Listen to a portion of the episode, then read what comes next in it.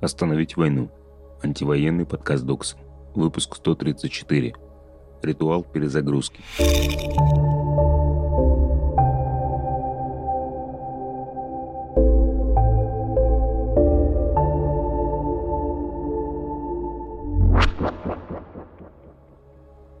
Привет, это Слива. Я внештатная авторка Докса.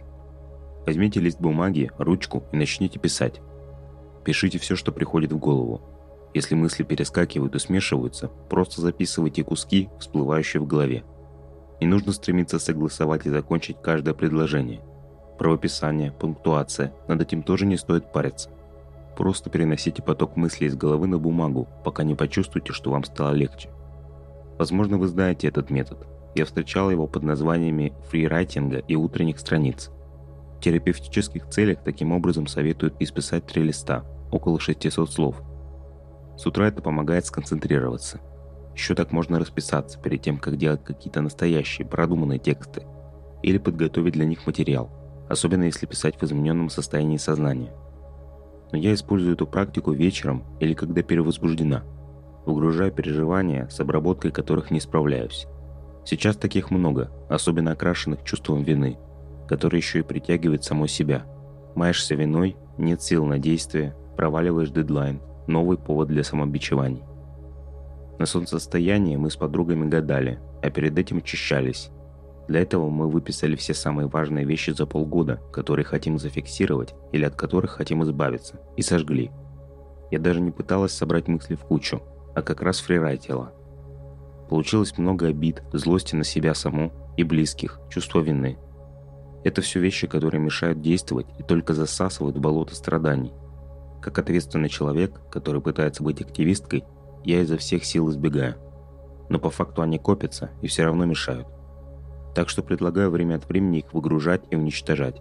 Прощать других, прощать самих себя, отказываться от нереалистичных планов, которые съедают оперативку, позволять себе высказывать на бумаге то, что не стоит высказывать публично, и освобождаться для новых решений и действий. Что произошло за день? Война, 141 день. Российская армия нанесла ракетный удар по центру города Винница. Погибли 23 человека, среди них трое детей.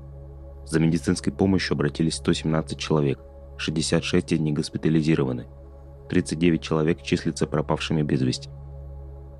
Российскими войсками был обстрелян Николаев. Использовались ракеты из зенитных комплексов С-300. Ранен один человек, уничтожены гражданские здания – в Донецке от обстрела пострадал Ворошиловский район, около автовокзала «Центр». По информации теробороны ДНР, в результате двое человек погибли и трое ранены. ДНР утверждает, что удары пришлись со стороны ВСУ. Санкции. Парламент Латвии одобрил полный запрет на поставки российского газа с 2023 года. США ослабили санкции против России – Разрешены транзакции, связанные с удобрениями, продовольствиями, пассивными материалами, лекарствами и медоборудованием. Увидены из-под санкций немецкая дочка «Газпрома» и казахстанская дочка «Альфа-банка». Репрессии.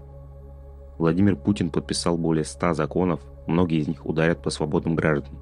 Теперь можно наделять статусом инагента любых людей, находящихся под иностранным влиянием, даже если они не получают иностранного финансирования – без суда останавливать деятельность российских СМИ за публикацию фейков или призывы к участию в акциях протеста, зеркально отвечать на блокировку российских СМИ в других странах, получить 7 лет колонии за призывы к действиям против безопасности России или до 4 лет колонии за неоднократную пропаганду или демонстрацию символики нацизма и экстремистских организаций, запретить юрлицам отказываться от государственных заказов во время контртеррористических и иных операций за пределами страны – Участницу Riot Анну Кузьминых объявили в розыск за сжигание чучела Путина в рамках антивоенной акции в Тбилиси.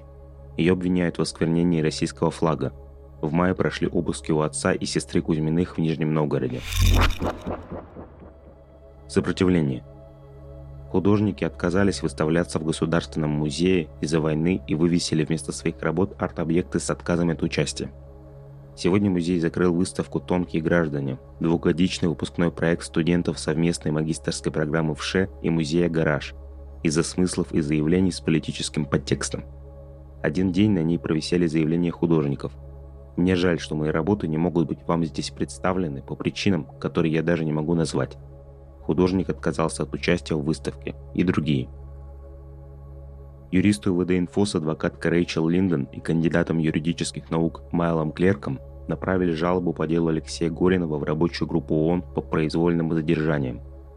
Юристы планируют бороться за освобождение Горинова с опорой на Международный пакт о гражданских и политических правах, нормы которого обязана выполнять Россия.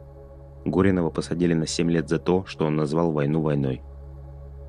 Суд в Петербурге прекратил административное дело за дискредитацию российской армии против пикетчика Дмитрия Черныша – он вышел в одиночный пикет с текстом песни «Пора домой» группы «Сектор газа». Защитник от УВД-инфо Никита Сорокин показал клип на эту песню, после чего судья принял решение прекратить административное дело. Что нужно знать сегодня? В День видимости небинарных людей предлагаю почитать гайд Вондерзин «Как использовать местоимение «они» при обращении к небинарной персоне», но это обращение используют не все небинарные люди. Как отвлечься хотя бы на минуту? Сегодня в ленте порекомендовали украинского небинарного исполнителя Юлия Запорожец. Послушать мечтательно-драматично-триповую музыку его группы можно по ссылке в описании. Как вам эта рассылка? Сегодня хочется спросить, какие антивоенные действия вы считаете сейчас самыми полезными, даже если не можете их сами осуществлять? Может, вы хотели бы знать больше о каких-то инициативах, иметь гайды по конкретным темам? Обнимаю, Слива. Это была Слива, а также анонимный голос Докса. Держитесь.